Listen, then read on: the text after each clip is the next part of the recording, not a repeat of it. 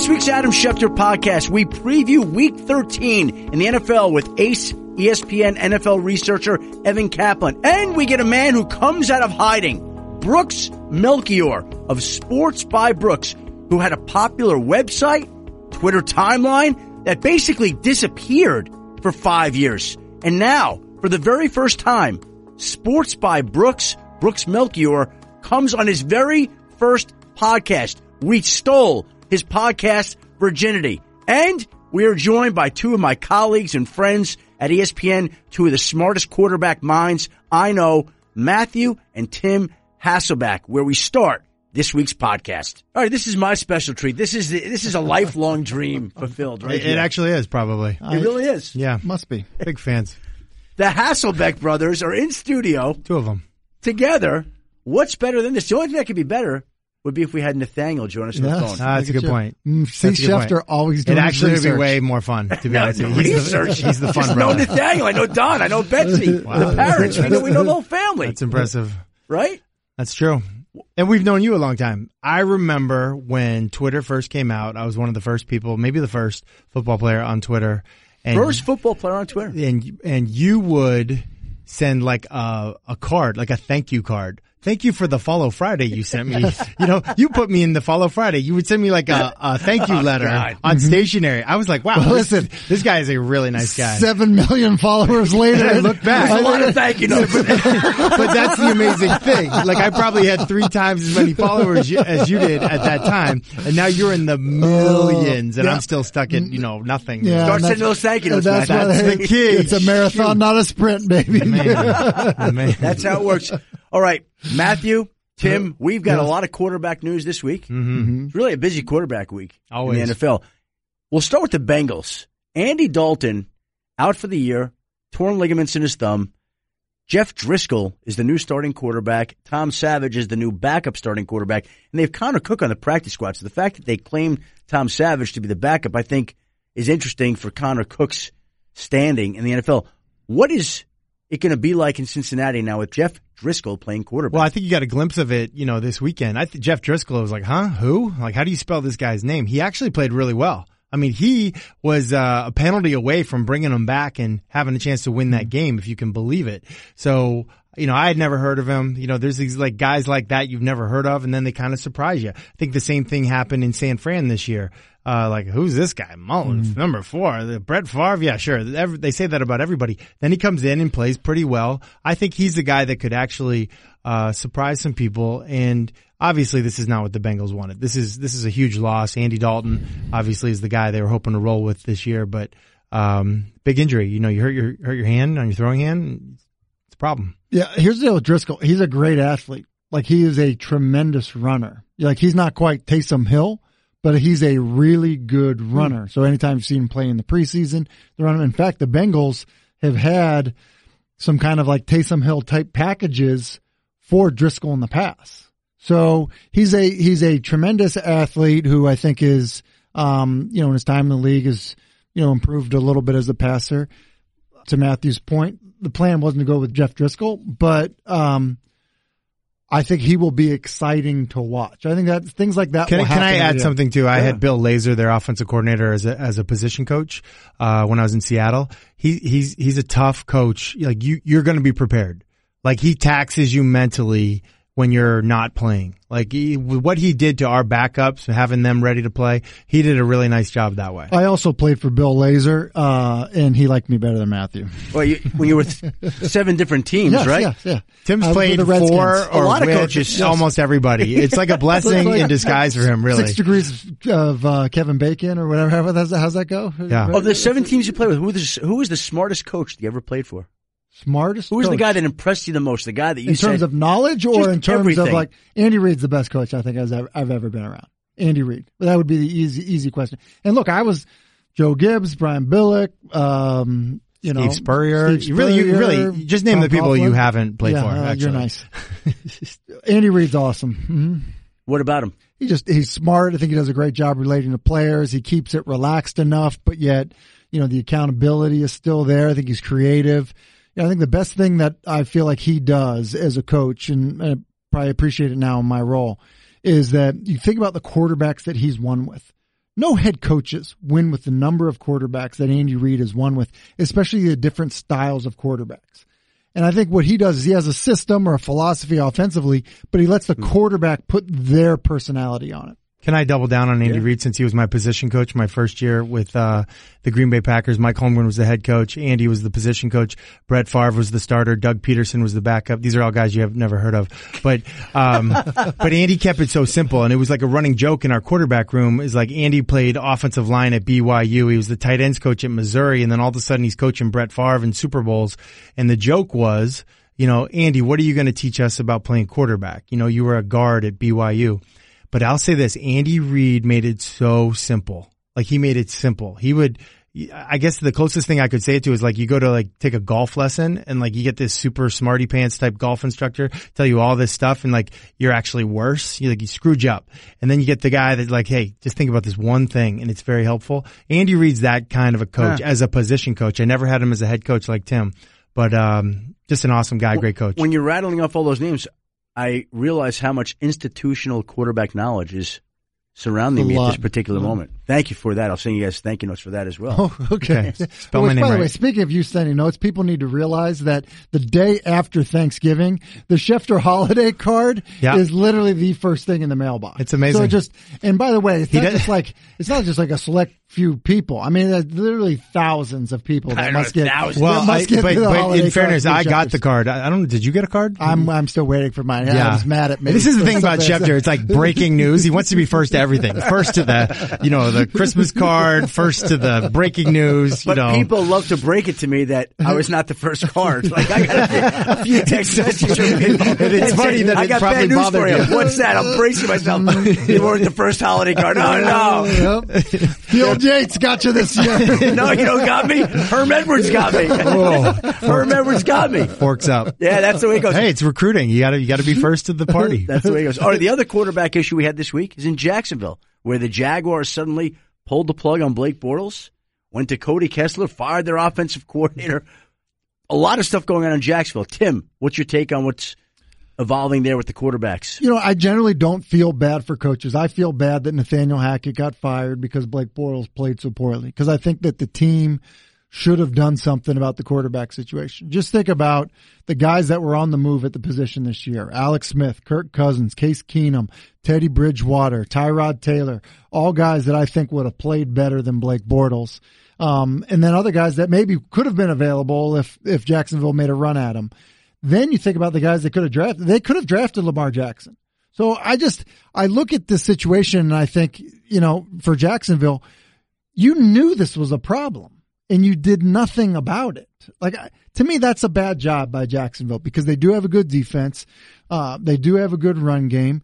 The quarterback position has been what's held them back, not their play caller. Look back to their plan last year against New England in the postseason. I mean, they were incredible. So I just I think it was a completely mismanaged situation from a personnel perspective at the quarterback position. Yeah, and I would agree, and I would say they played amazing against uh, the Seattle Seahawks last year, against the Patriots this year. Um, really, the thing, yeah, I guess you just got to know Doug Marrone's coaching style. This is what he does. He makes a drastic move, like say the quarterback position to send a message to his whole team. That's his style. kind of an offensive line coach type of style. Hey, I'm benching you for Chad Henne in the fourth preseason game to send a message, light a spark.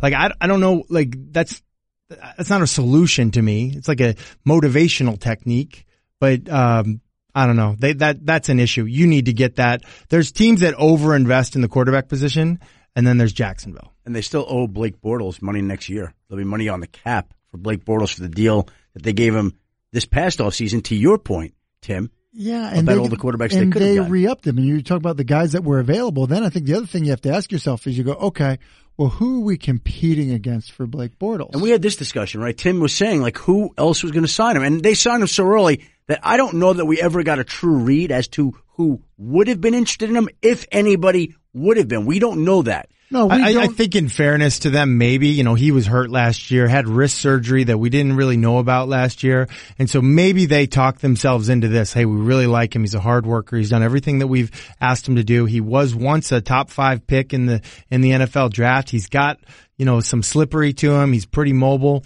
Maybe if he has this surgery and gets healthy, will he'll take the next step. And that just didn't happen. I would just ask that I'm taking over the Adam Schefter podcast here. Like I would like Go ahead, I take it over. you, Adam. Okay, like like you've talked all you talked to all these teams. You know this. Like you you know that. Or I'd ask you, Matthew, played 18 years in the NFL. Find me his landing spot at any point this year if you go back to the offseason. Like name me the team that was like going to say, all right, we're going to draft a guy and he's going to sit behind Blake or, oh, hey, Vikings are going to turn that direction or Broncos or like name me the team. Well, what usually happens is there's a coach on another team that was once with you and they're like, you know what? That's my guy. Yeah, I had success with him mm. back in 2010. That's my guy. And I don't think Blake's that been through a lot of offensive but, but coordinators. that's Fine. true. But those guys aren't, who are those guys? And they're not guys of, in positions of power that would say, yeah, I'm going to put my resume on the line for him. you, I just don't think you can find a landing spot. Like you can't even say like, oh, hey. So whoever his agent is did a nice job. They negotiated Greg against Olson was in Jacksonville, was he not? Yes, yes. And he's in Oakland. Yeah, but that's my point. Like, is that, are you going to say, oh, you know what? That'll come, get that, we'll fix this here in Oakland with that. That's not going to happen. It happens at some positions. You see a guy, uh, reinvent himself. Like a guy goes from, you know, one team to another and he brings his people. Parcells is kind of famous for it. Like he, he, he left New England, went to, uh, the Jets and was like, brought all of his guys. Or when he came from the Giants and came to New England, you know, you're seeing all those guys, they're Parcells guys. And, uh, I just don't think that, uh, no offense to Blake, but I don't think people are putting their resume and their coaching reputation on the line for him. Right Well, now. so we we've gone over Cincinnati, we've gone over Jacksonville, we've gone over the best coach he played for, and we haven't even touched on Baltimore and what the Ravens are going to do this week, which is also an interesting topic. Any sense there as we tape this on Monday at about five Eastern? I'd say this. I think that we, we were watching the game together and I think on one of those late runs that Lamar Jackson had, it looked like he pulled his hamstring and we were all kind of reading his lips. I'm not sure if it's hamstring, but he's definitely sideline. hurt. He tried to said- run it off. He tried to run it right to the He's play. hurt. I, saw him basically say to the sideline, I can't run. Yep, like I saw that and too. So, um, if he can't run, let me say, this is a classic thing as a quarterback when you have a play and you're hurt and you got to get back, you find other distract. He stopped and tied his shoe. He's like, oh, I got it. He had a tied shoe and he got down. He's like, I'm going to tie my shoe. That's already tied. And you never ran again. He never ran one time the rest of that game. They only ran a few more plays after that. That's point. fine, but if he, I've been, I've been in this situation where like, can I finish this game? Can I make this a non-issue? I scored a touchdown against Tampa one time on a, like a naked bootleg. I kept it and I, it's a long story. I basically tore, his butt. Tore a muscle in my rear end, essentially, like a glute muscle. And I scored and I couldn't get off the field. Like I was too injured to get off the field and it was an embarrassing thing. It was like crap. Like, how do I get off this field without anybody knowing that I'm, and that was the look that he had. I mean, weird to put myself in a similar scenario as you're Lamar not Jackson. quite the runner he is. I just been throwing that out there. for he got, in my opinion, in my opinion, he got hurt. But now listen, they could have gone back to Joe Flacco anyway, right? And I do think the best thing for the Baltimore Ravens is if, like what happened with Alex Smith and Patrick Mahomes last year, if Mahomes played a little more like Alex Smith, conservative, and Alex played a little bit more like Patrick Mahomes, gunslinger, you get the best out of both guys. Yeah. I really think that's what they wished had happened. Flacco, can you be a little more exciting like Lamar? Lamar, can you play a little more like, you know, statue pocket passer like Flacco? And if they had sort of just rubbed off on each other, what you get instead, I think, is Flacco's even more just on Joe Flacco and Lamar's been just on more just Lamar. And that's not really a solution for long-term success for this team. Look, they're eventually going to Lamar. I think that injured or not, I think we're going to end up seeing Flacco. Um, Adam, you referenced earlier, you know, in the day, just talking about the schedule ahead At for- Atlanta, at Yeah. Kansas City. Yeah, and so I Back to think back that, weeks. and it'd be important. Oh, listen, these games are important for Baltimore. It, Flacco probably gives them their best chance to win if he's healthy. Um, but it's he's clearly the future there, but he won't last. He's played two games and, and we all think he's injured. You know, he won't last if he can't be a better passer in the pocket. I mean, he, he was a runner in college. Matthew and I called a Louisville game, and the truth of the matter is, when they were in trouble and they had like a gotta have it play, Petrino ran him. Hmm. He ran him. I mean, he's a runner. Bill Polian didn't compare him to Antonio Brown because he was ready to be a passer. I'll, I'll say this too. I, I, I- I know him pretty well and, uh, I really like him. I think he's got a bright future as a Lamar. quarterback. Lamar. I think he's got a really bright future as a quarterback. And I asked him at one point, I said, how come you didn't run at the combine? And he said, cause I know I would have run the fastest time of anybody there. And they would have tried to move me at a, at a position. I'm like, what do you mean you would have run the fastest time? He said, I would have run the fastest time of anybody there. Wow. Now, I don't know if that's true, but the fact that he thinks it's true tells you just what kind of a, a electric player that he is. I mean, we see it, but like, it's not hard for him. It wasn't hard for him to hurdle that guy when he, when, you know, when he's doing it. He just did it. Didn't think about it. Just did it. Text him now and see how his hamstring is, Matthew. I don't know if we're You that tight. You know don't we're something? like- He's not nearly as good as you at breaking news. He's tried it before. and Well, it's bad. he was close to breaking news last Yeah, night. Where yes. It didn't quite exactly happen. You know, I, these are like these are friendships. Exa- So exactly. These are like you know, I it's like a understand. What you- fantasy what- team. Are you to saying Adam's not friendly with these people? What I, are you just, trying I to don't say? know. I just remember when I was I playing. was if kind of a Adam had come to me and like said like, "Hey, what's the story with your knee?" I don't think I would have told No. you. Like I, I, I know I wouldn't have told you. I would have probably, I probably would have lied to you. Honestly, you know. Sorry. And that's happened before, but that's the that's the way it goes. now, the other thing I want to ask you, and this was really the reason for doing this. What is it like to work with your brother? I thought you were going to say because I couldn't get anyone else. No, no, no, no. No, you said that. I told you. Listen, I, I, it's really it's really helpful to me. And like as I got older, um, as a quarterback in the NFL, my coaches were younger than me. Like, and so that was uh, invigorating and fun and exciting. But it also was like I miss those relationships that I had early in my career with like a Brett Favre, a Doug Pederson, a Rick Mirer, a Trent Dilfer, Jeff George, Mark Rypien, like guys I played with that I just got like value from their opinion. They're they're like forty five thousand uh, you know, view of things. You know, Warren Moon, Brock Huard, and Tim was always, always one of those guys. Like, man, you know, what do you think the deal is? He's like, listen, you know, your wide receivers aren't winning. There's one guy that's winning. You need to like KYP, know your personnel, look for that guy, and then work from there. Just like stuff like this.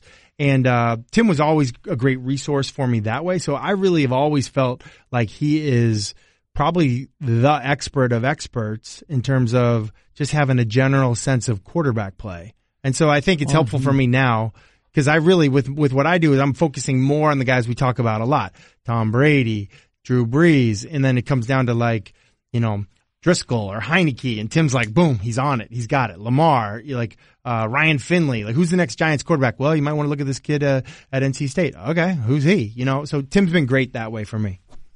Yeah, you know what I think the thing for me, honestly, is um I don't know that anyone and Matthew and I certainly would have never thought that um you know, our dad played in the NFL. And so I think like if our dad was a cop, we would have wanted to be cops. Hmm. And I think that um you know, he played pro football. So I think we were like, yeah, well let's just play pro football.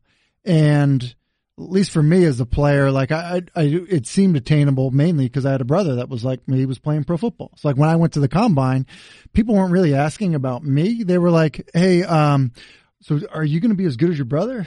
I'm like, wow, well, that's kind of a weird question. which was a low what I mean? bar since I wasn't invited to the NFL Combine. but but at the time he You're right for played in yourself the over 17 preseason. seasons, yeah. I think it was right around the time that um that Matthew had been traded to Seattle, and so I think you know the interesting thing for for probably us, but certainly for me, is um like I went through and realized how hard it was to to make an NFL roster, much less become a starter, to go to a Pro Bowl, to take a team to a Super Bowl, to um to play for you know nearly 20 years.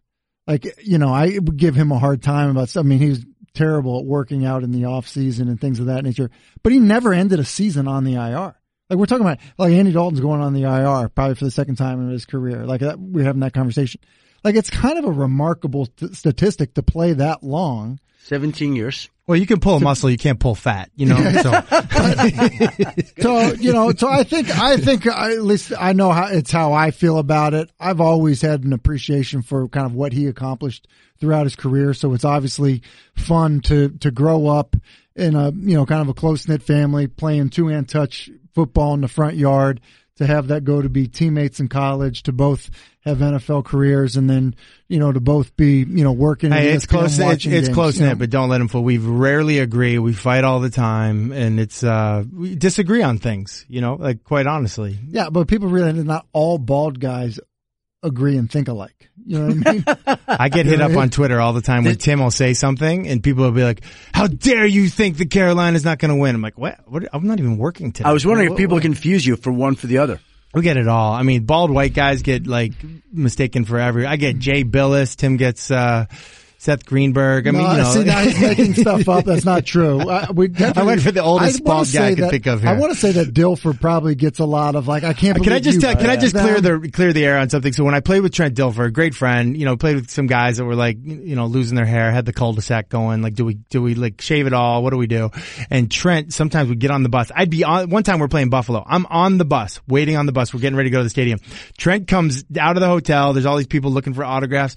Hasselbeck, Mr. Hasselbeck, can I get you to sign? Trent gives him the middle finger and gets on the bus.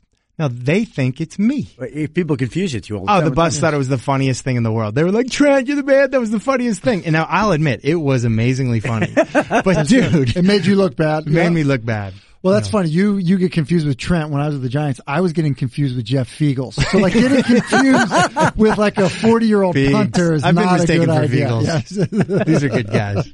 Tim, Matthew, it is an Uh, honor to work with both of you. I thank you both for your time today. I sincerely mean I love working with. both Well, of you're you. the best. I love You having are you the as best. teammates. People ask I me, that. Hey, Listen. people say, "What's the best thing? About, what's the thing that you're most surprised about with ESPN?" I go, "Listen, Adam Schefter is a really good dude, really amazing at his job. He's actually pretty darn good, like working out. I've seen you work out. Wait a second. Here, here's the thing though that he needs to cop to is before he came here, okay, he obviously knew you loosely from you covering him, but clearly was keeping you at an arm's distance. Absolutely. Okay. Well, then he comes here and he was kind of asking about guys that he's going to work with. And I'm like, listen, you're not going to be, you, you're going to be amazed by Schefter. He's like, really? I'm like, you're going to be amazed by him. Like he literally, I'm not positive that he's human. Cut him. I'm not sure he'll bleed. The guy is a machine. I'm like, he works harder than anybody. He's like, come on. And literally. I was skeptical. A I was skeptical. A week or two in. But you're, you're the real deal. in. Oh. And and how you find time for fantasy basketball, I have no idea. I love that. How you have Thank. God it's my respite. It's unbelievable. You know, it can be our producer, Mike Cambereri, it's my smoking break. It's my cigarette break because I don't smoke. So it's the equivalent of going to get a cigarette. you don't Playing smoke, fantasy you don't basketball. golf. You, just do fantasy basketball. You don't Don't- golf, but you five hour energy. No. Just do podcasting. That's it. Matthew, Tim, thank you very All much. right, the man. Jeff, these Appreciate it. Hello, Brooks. Hey, Adam, what's happening? Thank you very much for agreeing to do this. I appreciate it. I, I can't thank you enough, man. I really appreciate it on this end, too. How come you agreed to do this one? Uh, because you are, I would consider you to be the Rolex of sports media. You are Mr. Sports Journalist. I have so much respect from you, Thank you. so, so much respect, uh, you know, for what you've done, what you're doing every day, the standard that you set. And that's the honest to God's truth. Well, that's very kind of you to say, Brooks. I appreciate it. And I was a fan of yours for a long time, and then we don't know what happened to you. And that's why I think there's so much curiosity here, and why I'd love to hear where you went, what happened. There was a lot of speculation about what happened to the Sports by Brooks website that began, I believe, in 2001. It was cell phoned and operated gossip and a sports newswire website that was very, very popular. And I think you had more than a million unique visitors at its height. And then all of a sudden, in 2013, the site, your Twitter feed, Sports by Brooks, it goes away and you vanish. What happened? Uh, actually, uh, if you look at my Twitter feed today, you can get a pretty good idea. And that was a great background, by the way, Adam, of what I've done. But if you uh, if you look at my Twitter feed today, uh, you really have a sense of what I've been doing and what started me down this rabbit hole, if you will, getting away from the website for this this hiatus because I am going to bring the website back in the first quarter of 2019. Um, is learning about football history and specifically discovering Jackie Robinson.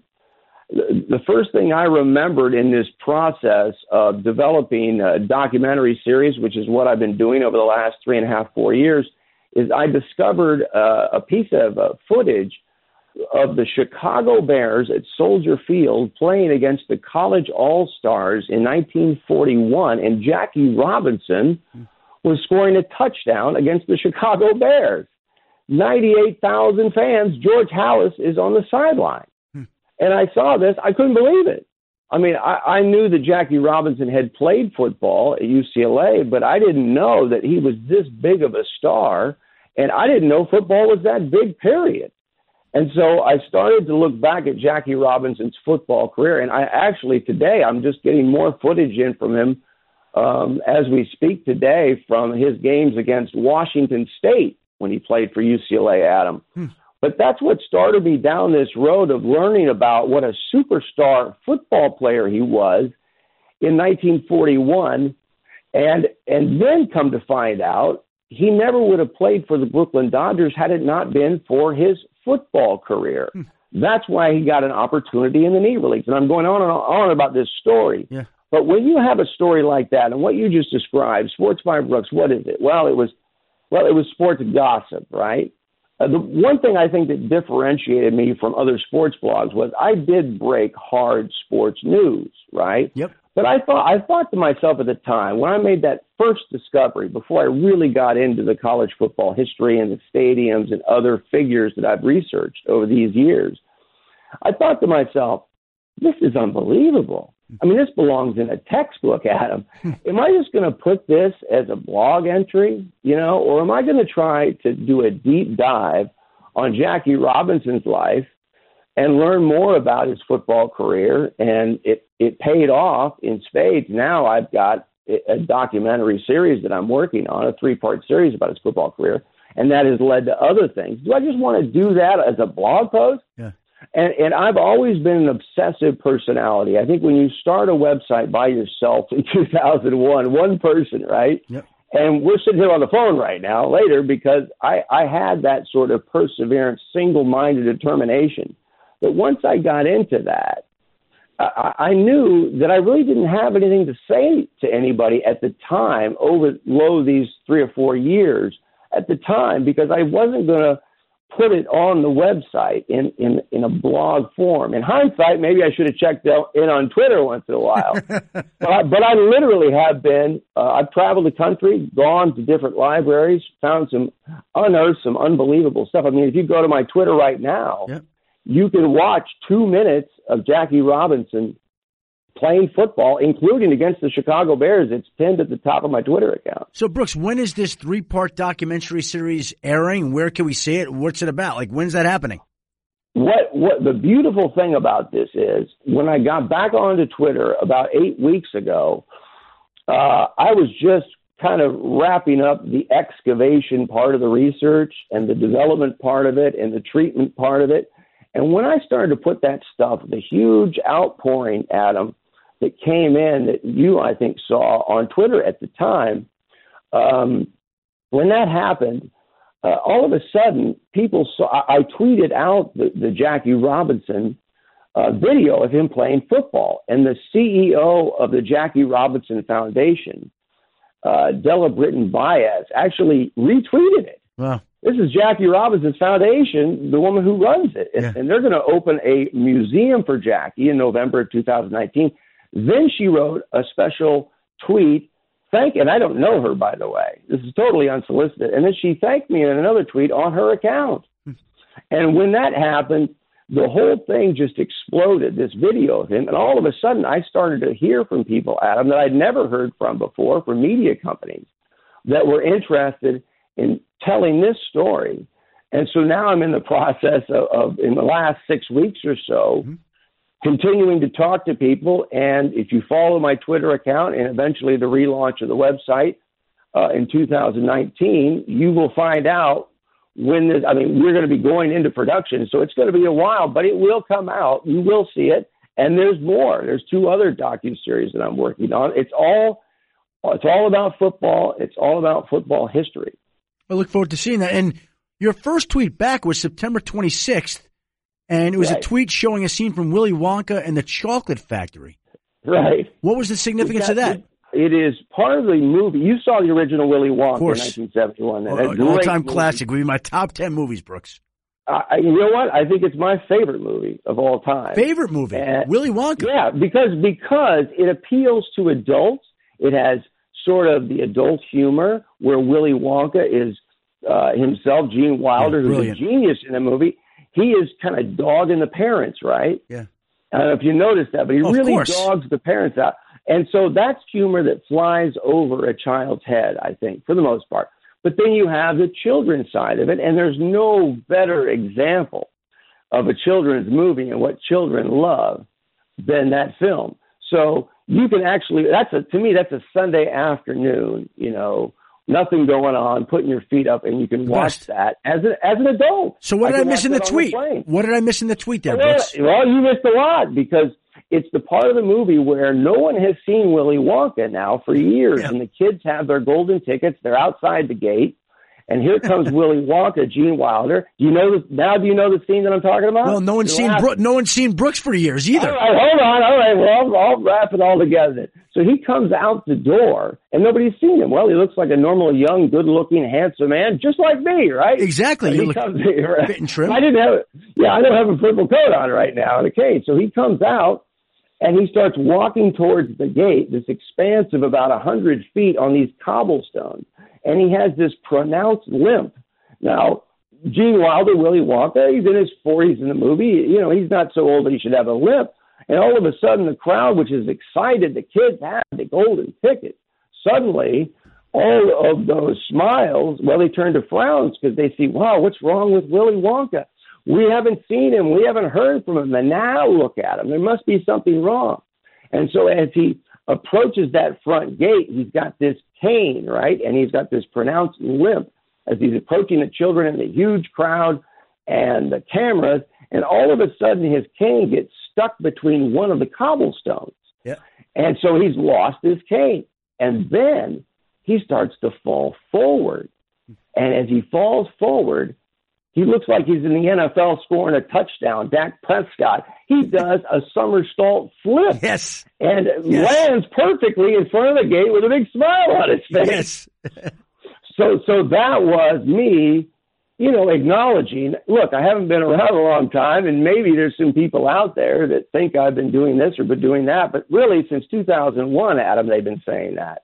I mean, when you write the kind of stories that I've written and reported on institutions and schools and teams, and you're breaking news, you're going to get a lot of blowback. So really, from 2001 on, it's been like that. It's just been I hadn't been on Twitter for an extended period to answer any of those things. Well, I think what raised a lot of people's curiosity, aside from your obvious absence, Brooks, was the fact that the sports writer Jeff Pearlman tried to track you down in 2016, and you you are aware of his efforts, correct, in trying to get you to do a feature that he was going to write, I believe, for Bleacher Report. Yeah, I'm aware of it, and I, I'm actually aware of there have been several people over the years, to be quite honest, that have done that. And my attitude was always put it this way this is the first podcast, and, and I haven't even talked about my broadcasting career. What really set me apart in the blogosphere was when I started the blog in 2001, I already had this uh, built in uh, bunch of sources and people that I knew because, uh, you know, I worked uh, at ESPN 710 for years doing talk shows. I was at Fox Sports Radio. I launched a sports radio station for Entercom. I was the program director in Kansas City. Uh, I did play-by-play for the Kansas City Royals. I worked in Columbus. I could, and did an afternoon talk show on WBNS, the Ohio State flagship. I can go on and on and on here. People don't know any of that, so that was a big leg up for me with the blog. So I had a lot of contacts going in, and that's what allowed me to start to break stories about sports and that's what caused the blowback that I've talked about and people trying to track me down. And over that whole period of time, as I continued to be a broadcaster, Adam, once the blog started, I stayed as a broadcaster to su- support myself financially. Then all of a sudden, you know, we get the the uh, people asking about me, and, and this is the first podcast, Adam, I've done in 18 years. Wow, I'm honored, are- Brooks. you- Thank you. You are the first. I know I'm kind of rambling around here a little No, bit. but it's great. Have at it. We haven't heard from you, so the floor is yours. Well, but the point is, 18 years, I have never done a podcast. 18 years, I have never done an interview, right? Because it was always about the proprietary content. It was always about, it was never about my personal life. It was never about what I had for breakfast in the morning. And I, so I have stayed. I have stayed to that the whole time. And so during this period of time when I was working on other things, Yeah. You know, I had the same attitude as I had when I had. Look, I had some of the the biggest names in journalism wanted to fly out to Los Angeles in the middle of the height of Sports by Brooks to do profiles on me, right for their for their newspapers, Yes. and I turned them down, and nobody went crazy when I was doing that. So, um, Well, you you you, you, you you're the J.D. Salinger of of, of bloggers and websites that you've been not anymore, right? Not anymore. anymore. We, we found J.D. Salinger, and and, Yeah. and, and I want to ask you this, Brooks, because again, the curiosity from your absence, and I think the curiosity that goes back to something that Jeff Pearlman said that raised the curiosity. I want you to respond to this, and I want to read you this full quote. And I know you are probably aware of this, but here's what Jeff Pearlman said after he tried to track you down in 2016 and teased that a feature on you would be coming, but he revealed a few weeks later that he decided it shouldn't run. And here's what he said. He said, here's what I can tell you. And these are his words, not mine. I wrote the story. I literally have in my computer a 10,000 word sports by Brooks story that I busted my butt on hardcore. I wrote it for Bleacher Report and one of the editors said, I just don't feel comfortable with this because it feels like a mental health illness. I did not find him as in we did not have a face to face encounter. I found out basically what has become of him. And I'll just say that I think my editor is correct in that it was the right thing not to. I'll just say sometimes people go away for a reason, not just because they fade out of prominence. How do we respond to that quote? I have no response uh, because I don't know anything about it. I haven't paid attention to it. Honest to God, I haven't. Yeah. So, I mean, there really is no response. I think my response, and I mentioned this on Twitter, if you're wondering what I've been doing, go watch the Niles Kinnick uh, footage. Watch Niles Kinnick play football against Notre Dame in 1939 on my Twitter right now. Go watch the first 1869 game between Princeton and Rutgers. I have footage, Adam, right now of a guy who played in that game. No one's ever seen this. Footage. Wow. That that yeah, right. It's on there right now. It's like the second or third tweet. The very first game in 1869, uh, one of the newsreels recorded an account of that game from a guy who played in the game, and so I have that account online, and it's on my Twitter account. I've got Jackie Robinson scoring a touchdown against the Chicago Bears. I, I could go on and on and on. I've got the Chicago Bears, Red Grange, and Bronco Nagurski. I, I've got this amazing film that MGM made about them. So if you want to see them, and it's not grainy, this is 35 millimeter quality of Bronco Nagurski and Red Grange. It's on my Twitter account right now. So that's where I've been. That's what I've been doing. And as I said before, I've done it. I, I've never done a podcast. I've never done a sit down type of interview. This is the closest thing to it. Th- uh, thank Uh, you for allowing me to steal your podcast virginity. but you see, my whole point here is that the the you know my my body of work and, my approach speaks for itself. It's always been like this. I've always been. I'm like the kid in school, Adam. I don't know if you remember this. When you were a little kid, I was one of those kids who would always come up with a crazy fact or an amazing current event, and all the little kids would be standing around, and I would walk up to another six year old or ten year old and say, Hey, can you believe? And I'm from Kansas City.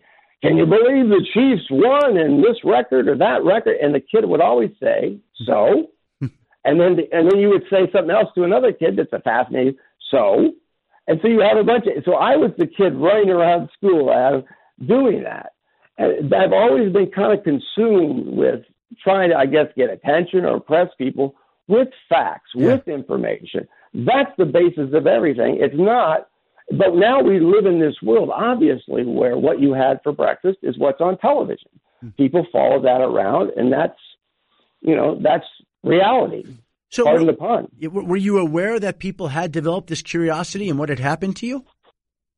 Uh, in passing, I mean, but I, I really, it, it sounds strange, but, you know, uh, when you look at someone who, how many people who started one website, uh, a single person started a single website, turned into what my website turned into. I mean, how many times has that happened? Well, in sports, I mean, it really hasn't happened in sports media. You have to have this total, complete laser focus on what you're doing.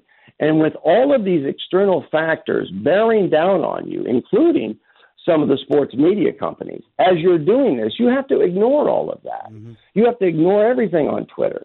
And that's what I've always done. And so now I'm doing all, I hope this now it's starting to make sense that we've had this conversation because yes. I started off at the beginning and I said, I discovered this. It's really what, what I'm doing is I'm upgrading, I'm retooling, and it's Sports by Brooks 2.0. It's another dimension.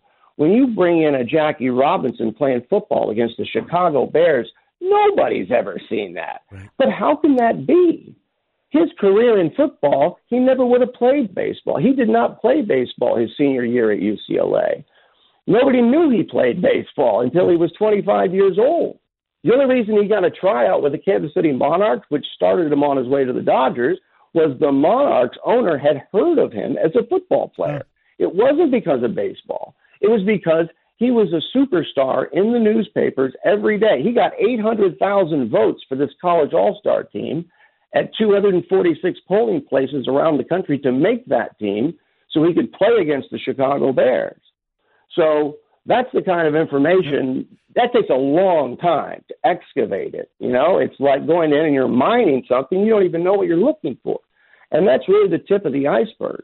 So, so, you, so um, you become the foremost expert on Jackie Robinson, his football well, career. it's not just Jackie Robinson, but it, but it's it, we're, we're doing a uh, one of the docu series is about um, the origin of football, and it's called At the Creation the birth, death, and resurrection of an American obsession. And as part of this docu series, Adam, on the origin of football, we are going to get college football players.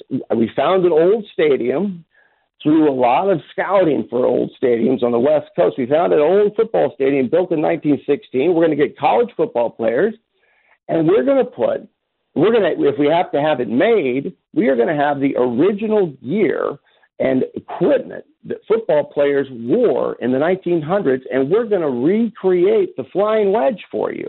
Hmm. As part of this three-part docuseries, oh. we'll talk to you about how Harvard Stadium, the very first steel reinforced concrete stadium in the history of the world, it saved the sport and created the game that we have today. Walter Camp, you may remember in 1906, with all the players dying, right? In 1906, Cal Stanford had dropped football. Columbia had dropped football. Harvard had voted to drop football. Walter Camp, in a meeting with Teddy Roosevelt, he will not change the rules, right? Despite all the all the deaths. Finally, he breaks down and says in a meeting with Teddy Roosevelt, who's a Harvard man, look, let's widen the field by 40 feet. Mm-hmm. I'll give you that. So they go over to Harvard Stadium, which is the only modern stadium that exists at that time in the world. They get a tape measure out, Adam, and they figure out, well, wait a minute, the Harvard Stadium is it's too narrow. And so Bill Reid, the Harvard coach, comes back and says, well, what about the forward pass? And that's why we have the forward pass. That's the story. And you you are at the cutting edge of all this history. That's kind of neat, actually. That's kind of neat. Right. It's an amazing story. And th- those are just two small examples of what we're working on. Before I let you go, Brooks, you mentioned you're from Kansas City.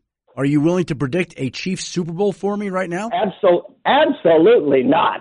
I, I, was I was two years old when we went to the freaking Super Bowl. So um, you know what's neat though is the foremost college football, or actually, really the foremost football historian. His name is Dr. Michael Oriard, mm-hmm. and he's a professor at Oregon State. He played for the Kansas City Chiefs, hmm. and he played for Notre Dame. Well. But but but as far as the Chiefs go, you know, my entire uh, adult life has been filled with letdowns. So the last thing on earth I'm going to do is pin my look. Look, I'll, I'll probably be a bandwagoner to jump on but at this point, I've been burned so many times. It's like a it's like a girlfriend. You keep going back. I'm not. It's not going to happen this time. Not to rub it in, but I've been in Arrowhead Stadium when they lost to the Colts in the conference championship or the or the divisional playoff. I've been in the Arrowhead Stadium when they lost to the Broncos in the divisional Jim playoff. Harbaugh. Oh, uh, I've, I've been I I've been there for their playoff loss. Like I have seen some of the most crushing, humiliating, just Carl frustrating Peterson. losses that you've ever could experience. They had Rich Gannon on the bench. They went with Elvis Grbac. They lost to Jim Harbaugh. They they they how many playoff games have they lost at home after being the number one seed? I think it's three times they were the number one seed and lost their first playoff game right away at Lin Elliott missing kicks. Wait, wait, wait. Spoken like a true Broncos reporter right here, ladies and gentlemen. Denver Broncos. That's what that's all about. That's a big pylon right there. It's not a pylon at all. Hey, you, You mentioned you, me out. You could. you mentioned you like to deal in facts. I deal in facts. They've lost three times when they've been the number one seed in their opening playoff game. What is disputable about that? Well, how about Adam though? Here, Brooks pouring out his heart, and then finally we get to the Chiefs. Long suffering, and you can't even let me out the door. Holy smokes! I, I should have been on the way out. I should have been way more courteous of you, Yeah. considering that you've come out of hiding and done your first podcast in 18 years. I should have let you down gently and wished the Chiefs the best of luck and told you that the Chiefs are going to win the Super Bowl this year in Atlanta. Just remember that about all Chiefs fans. We're very fragile psychologically. all right, be very, very nice. Hey Brooks, I really appreciate taking some time today to join us. Thank you very much for for making me your first. I hope you remember this way you remember your first guest. Uh, it was great. I appreciate it. Thank you, Adam. Thanks so much, Brooks, and good luck with the documentary series. Thanks. We'll be back in a moment with Evan Kaplan, but first I want to tell you about Dollar Shave Club. I love that Dollar Shave Club has everything I need to look, feel, and smell my best. What I love even more is the fact that I never have to go to a store. That's because one, DSC delivers everything I need right to my door, and two, they keep me fully stocked on what I use so I don't run out. Here's how it works. Dollar Shave Club has everything you need to get ready no matter what you're getting ready for. They have you covered head to toe for your hair, your skin, your face. You name it, they have it. And they have this new program where they automatically keep you stocked up on the products you use. You determine what you want and when you want it, and it shows up right at your door from once a month to once every six months. That's what I do for DSC's toothpaste every couple of months, and it leaves my mouth feeling fresh and clean. Plus, with their handsome discount, the more you buy, the more you save. And right now, they've got a bunch of starter sets you can try for just $5, like their oral care kit. After that, the restock box ships regular sized products at regular price. So what are you waiting for? Get your starter set for just $5 right now at dollarshaveclub.com slash AS. That's dollarshaveclub.com slash AS. Cap hit. And we are back for a week 13 NFL preview with our friend, our colleague, NFL ESPN researcher Evan Kaplan. And Evan, we are heading down to the home stretch here. It is going to be fast and furious. And we've got, after a weekend where the best teams were off, the Rams were off on a bye, the Chiefs were off on a bye after they're playing their great Monday night game, the Saints played on Thanksgiving, off over the weekend. Now, all three of these top teams, the three best teams in football, with all due respect to everybody else, Yep. they all hit the road. What stands out to you about that? Yeah, Saints at the Cowboys, Chiefs at the Raiders, Rams at the Lions in week 13. Let's start with the Saints. And you look at their offense, Drew Brees putting up historic numbers. We know about Michael Thomas, Alvin Kamara, Mark Ingram. Don't forget about all these undrafted players. The Saints have had seven different undrafted players catch a touchdown this year. That's already the most by any team in a season in the last 15 years. And you look at all these players that NFL fans, many of them hadn't even heard of until they're bursting on the scene and they're catching touchdowns in the Superdome. So we got Austin Carr, Josh Hill, Zach Line, Tommy Lee Lewis, Keith Kirkwood, Cameron Meredith, Dan Arnold. Names a lot of fans never have heard of. That right there is your argument as to why Drew Brees gets the NFL MVP, Exactly. which he's never won before. Absolutely. Because he's playing with guys that if they played in another city, with all due respect to them, would be nobody's. Yep, absolutely. And his connection with Michael Thomas is great. He's got the two running backs, but the way he makes everyone around him better. Look, 29 touchdowns, one interception, a couple interceptions, two interceptions. He deserves to win the A little diversion here, okay? In the ESPN NFL War Room League, I am in first place right now. Mhm. I have a 11 and 1 record in our 16 team league. And Scott Clark, who's a producer at ESPN, Yep. he is the historian for the league. And Right. We asked him today, like, how do the playoff matchups set up? And Okay. there's no bye in our in our league. Okay. And it's three weeks of playoffs. And so if I win this Sunday, which I hope I will, I'll, I'll be the number one seed. Okay. The number one seed is going to get Michael Smith in round one. Michael Smith is loaded with not only Mike Evans, but Mark Ingram, Tre'Quan Smith, Keith Kirkwood, all these Saints players that you're just referring, Right. and they play Tampa Bay. and I am now terrified of playing the number eight seed as the number one seed that's going to set a points Right, record right. in our league.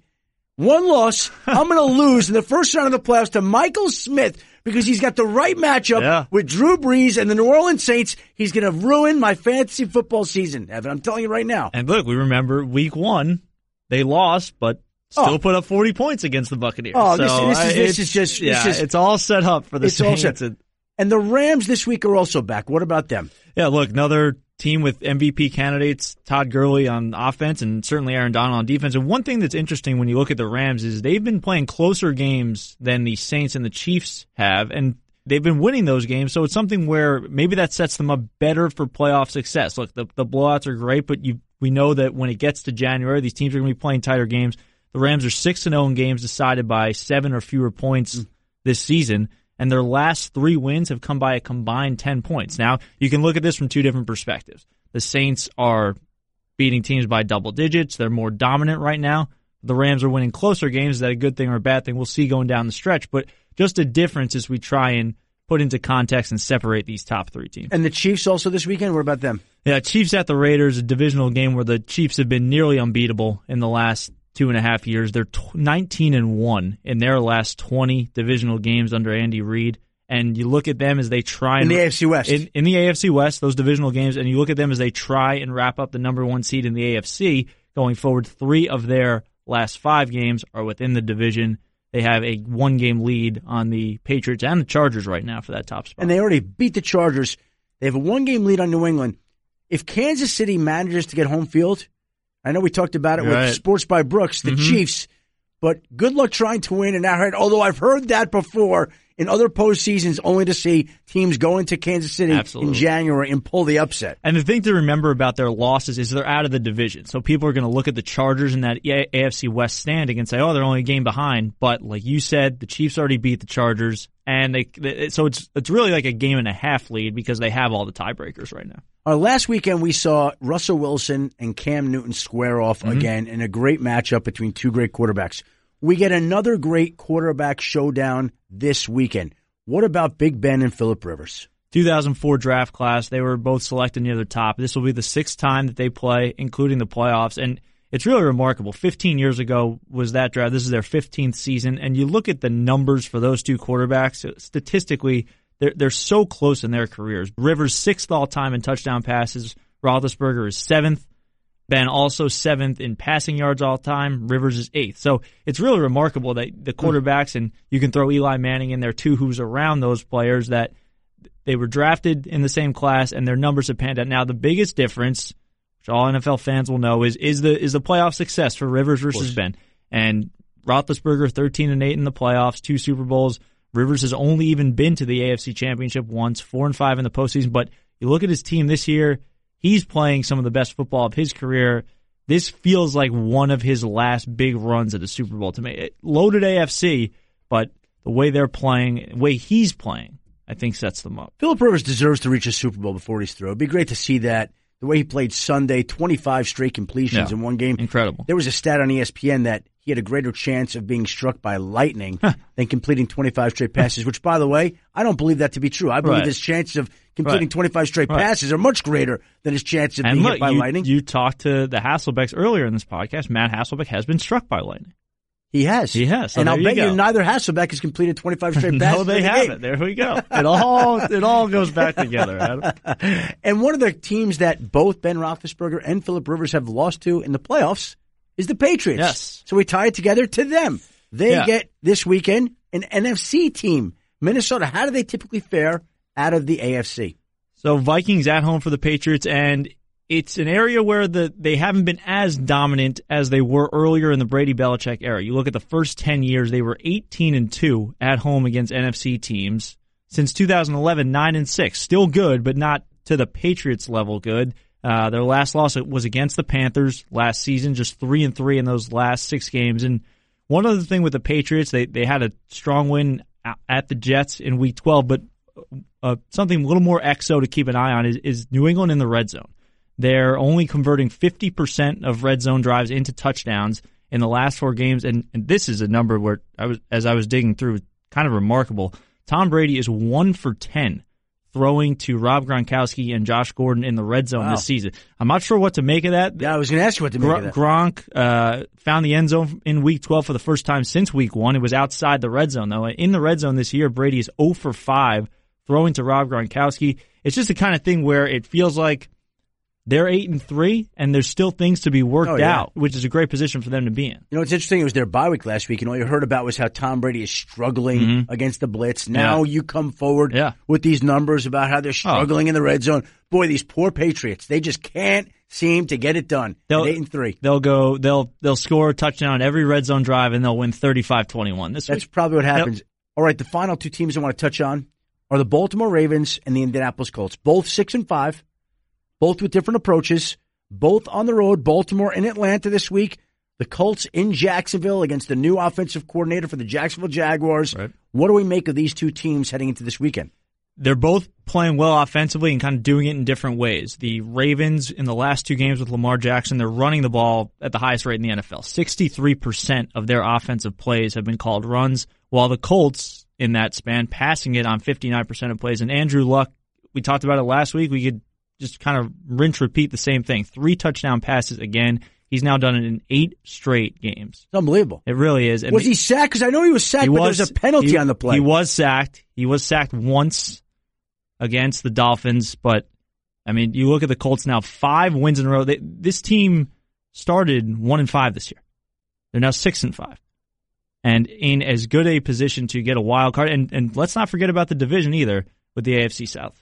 And so Andrew Luck has been hit as much playing wide receiver in the last six weeks as he has been playing he, he quarterback. has. It's incredible. He caught the one pass on Sunday and got the one sack on Yep. Sunday as well. Evan, thanks for the insight and the information as always, and we'll see you again for week 14. Thanks, Adam. And so a special thank you to Evan Kaplan, the Ace NFL ESPN researcher, to Sports by Brooks website operator Brooks Melchior, who came out of hiding, the JD Salinger of podcasts and websites to come spend time with us today. And we thank him and my friends, my colleagues, two great men, great analysts, great people, Tim and Matthew Hasselbeck. And thank you to the listeners for joining us for another week of the Adam Schefter podcast. Please come back again next week for the latest edition of the Adam Schefter podcast. Thanks again, everybody.